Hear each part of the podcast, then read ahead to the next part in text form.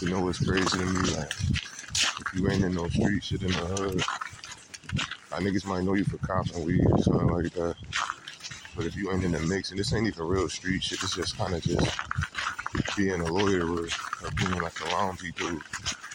These dudes that consider you a nobody, but they, they don't want to be around you. Like they know you, but they don't want to be around you. Or if the other people around, they kind of act funny.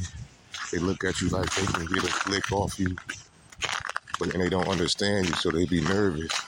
So nobody will never approach you and do anything to you.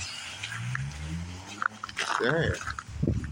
Nobody will approach you and do anything to you, but they'll stay up on some goofy shit. You know what I'm saying? So I just be like, all right, you a clown. I don't, I don't know if you think you John Gotti or you think you're doing some big boy shit. Like I don't care less. And in whatever status you think you got over me. Cause you a couple niggas in the hood, you know y'all y'all hating each other anyway and fighting. It's like alright. I just had to say that because it's a dude.